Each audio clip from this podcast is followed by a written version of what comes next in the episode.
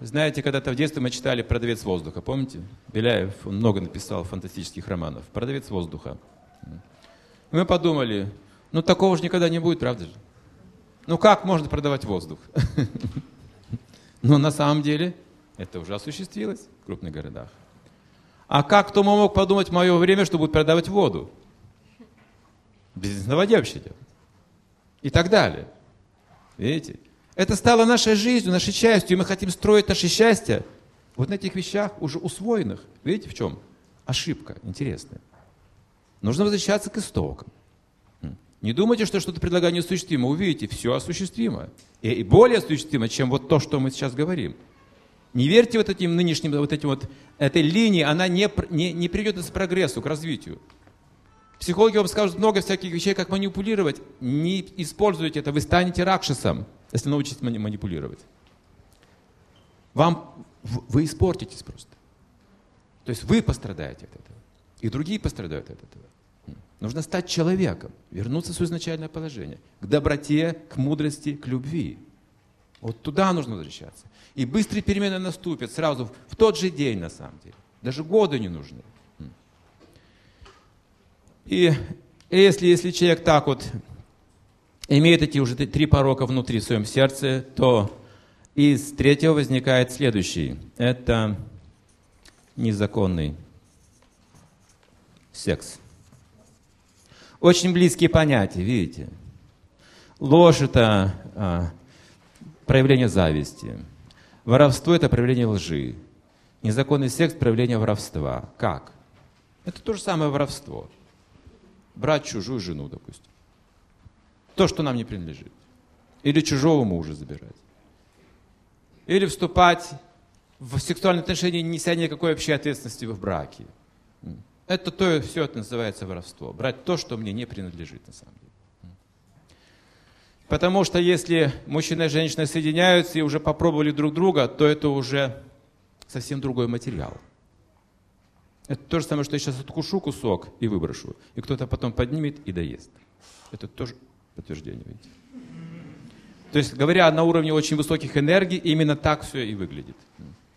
Поэтому в прошлом, когда-то в древности, девушек выдавали целомудренными замуж. Чистыми.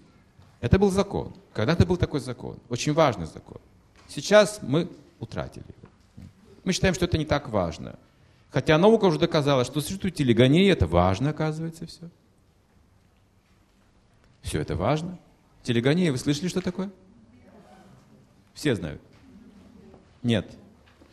Пример приводим. Один богатый человек, это началось с одного богатого человека, который хотел скрестить зебру и лошадь. Посмотри, что получится из этого.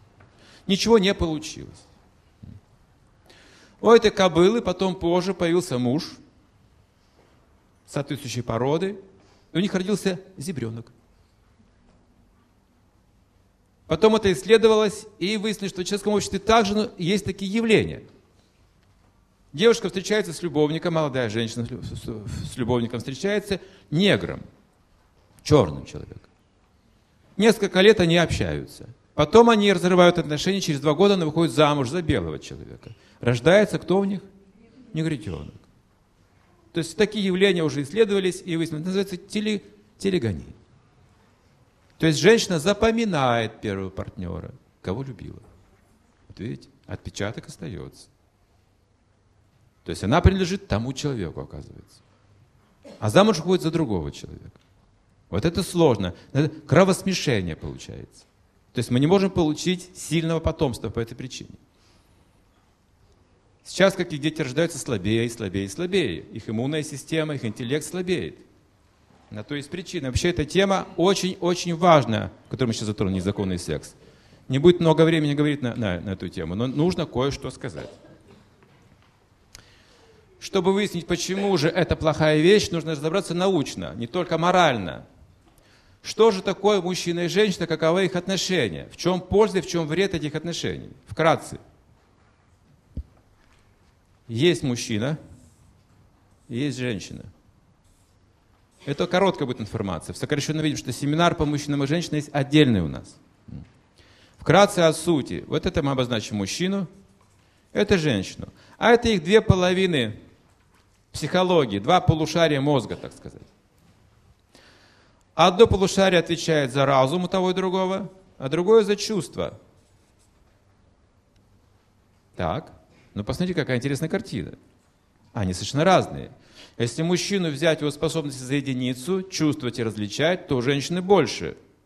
До двух единиц. Полторы-две, сейчас говорят современные психологи. А древние веды говорят не полторы-две, а девять. Посмотрите, какая огромная-огромная разница между мужчиной и женщиной в глубине восприятия жизни, мироощущения. В девять раз женщина переживает глубже все события, которые происходят. В девять раз она любит по-другому. В девять раз она разлучается по-другому. В девять раз она любит ребенка по-другому. Счастье и несчастье в девять раз, поэтому она более эмоциональна, она может кстати, более ярко выражать свои чувства в девять раз. У нее нет силы, скажем, не плакать. Мужчина может держать слезы, женщина чаще всего нет. Сила чувств и разума другая. Но почему же древние веды говорят 9, а современные психологи 2? Мы нашли ответ в ведах. Оказывается, женщина обладает такой силой, если целомудренно. Думает только об одном мужчине всю жизнь. Если думает о двух мужчинах, делите пополам девятку. А трех делите на три. Если от четырех полторы две единицы сейчас. М? Поэтапно, неважно, одновременно, как угодно. Одновременно так тоже бывает, что ли? Ну тогда делите побольше еще. Если я уже одновременно думаю это четырех, то нужно делить, делить, дробить нужно уже. Не просто делить. Нужно извлекать корень, похоже, оттуда уже. И вот таким образом женщина уравнивается с мужчиной внутренне сейчас. Хотя Веда говорится, что это самая чувствительная часть творения, это пальцы мира.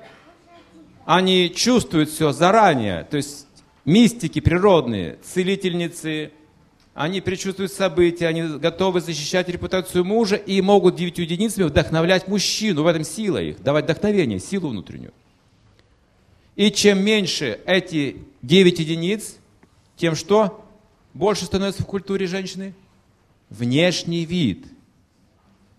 Она начинает вызывающие, более вызывающие, более вызывающие одеваться, более привлекать телом, потому что внутреннее содержимое уменьшается, остается форма.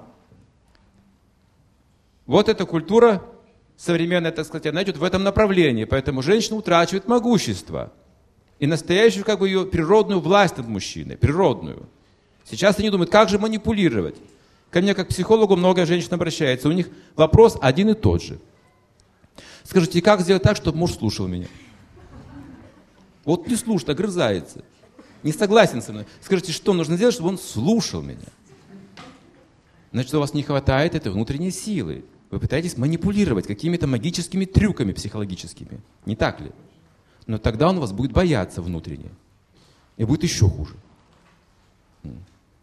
То есть это известно в древности, что некоторые женщины, мужчины манипулируют при помощи магии.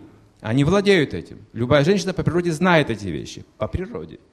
Можете даже не изучать. Магия – это э, уметь посмотреть, уметь сказать вовремя, уметь сделать какое-то движение и так далее. Это, естественно, в природе женщины есть. И она может манипулировать такими вещами, как показывать там где-то ноги, где-то что-то еще, где-то какое-то словечко, какое-то настроение, и мужчина попадает в ее власть. Вот этого они добиваются. Но теперь давайте посмотрим дальше.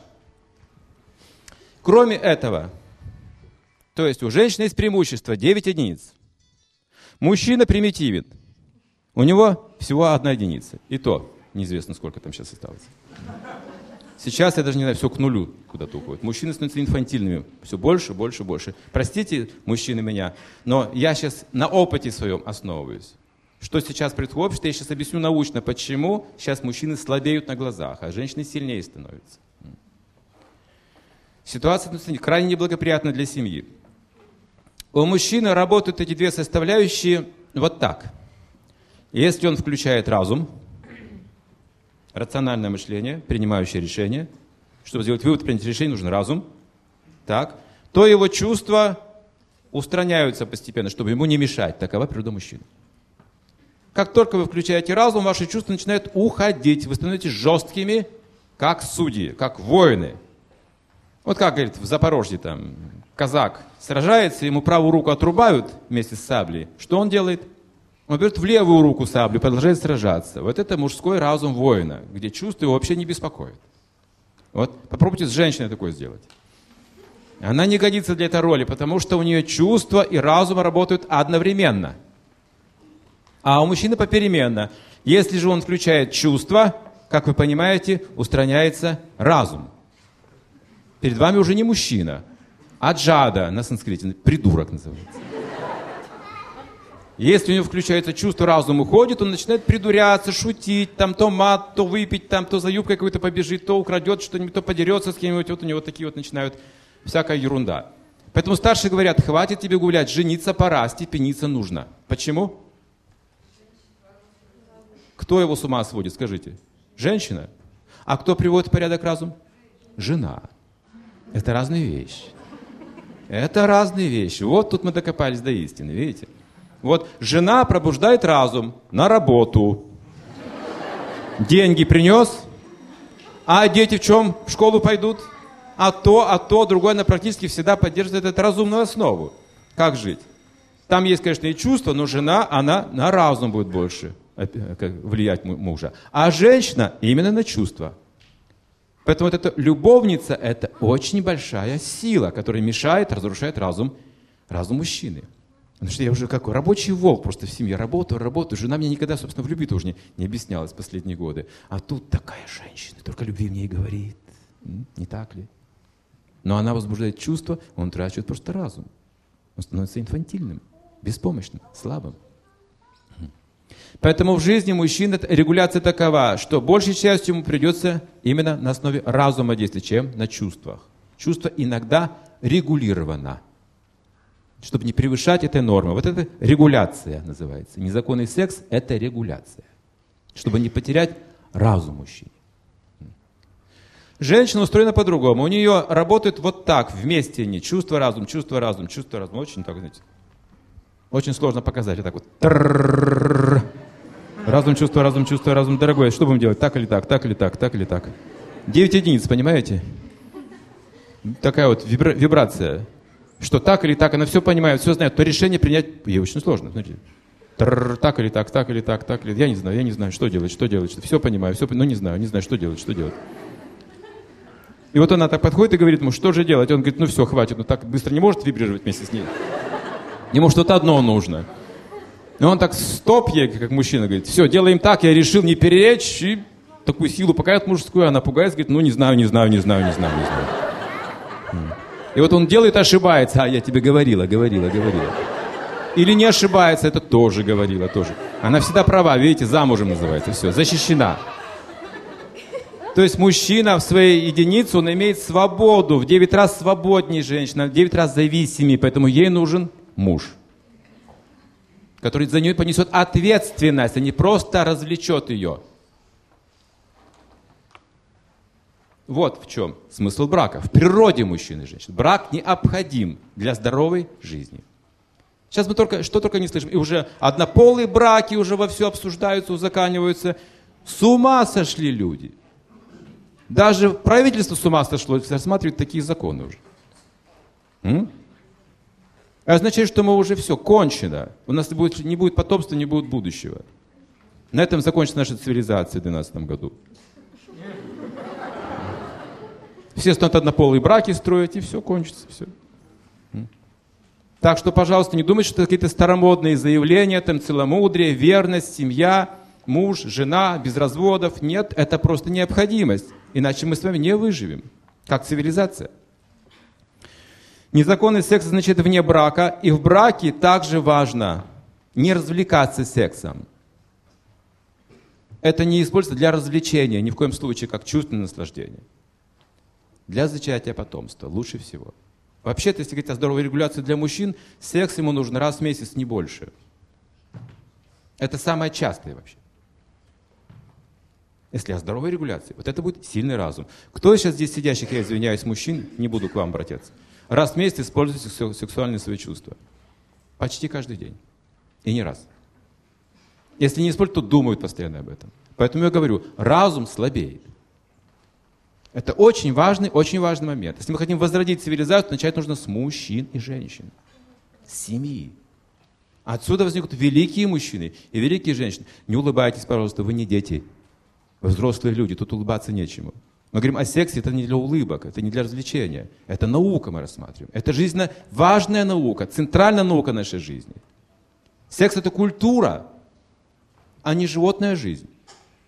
Где потомство рождается неуправляемое потом.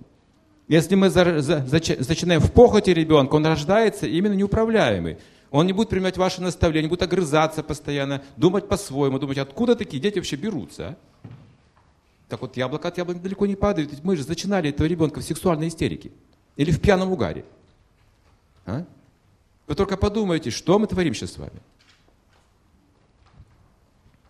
Итак, незаконный секс рождается из воровства, из порока, из лжи и из зависти. Ничего хорошего в нем найти мы не можем, кроме чувственного наслаждения сексуального, которое длится несколько секунд. Все. И вот такую силу имеет сексуальное желание над разумом человека сейчас. Вы скажете, да, а что делать? Мы живые люди, давайте дослушаем до конца. Незаконный секс порождает следующий порог. Убийство. Убийство и различные формы насилия – именно из этого неудовлетворенного желания вожделения возникает раздражение, гнев и склонность применять насилие. Когда меня не понимают, я уже склонен принимать кулаки или оружие доставать какое-то смертоносное. Холодное оружие, горячее оружие, сейчас чего только нет у нас. Ядерное оружие существует. Значит, в чем проблема? В том, что есть Белый дом и Кремль? Нет. А в том, что похоть существует. Вот в чем проблема. Вот откуда берется ядерное оружие. М? Подумайте об этом.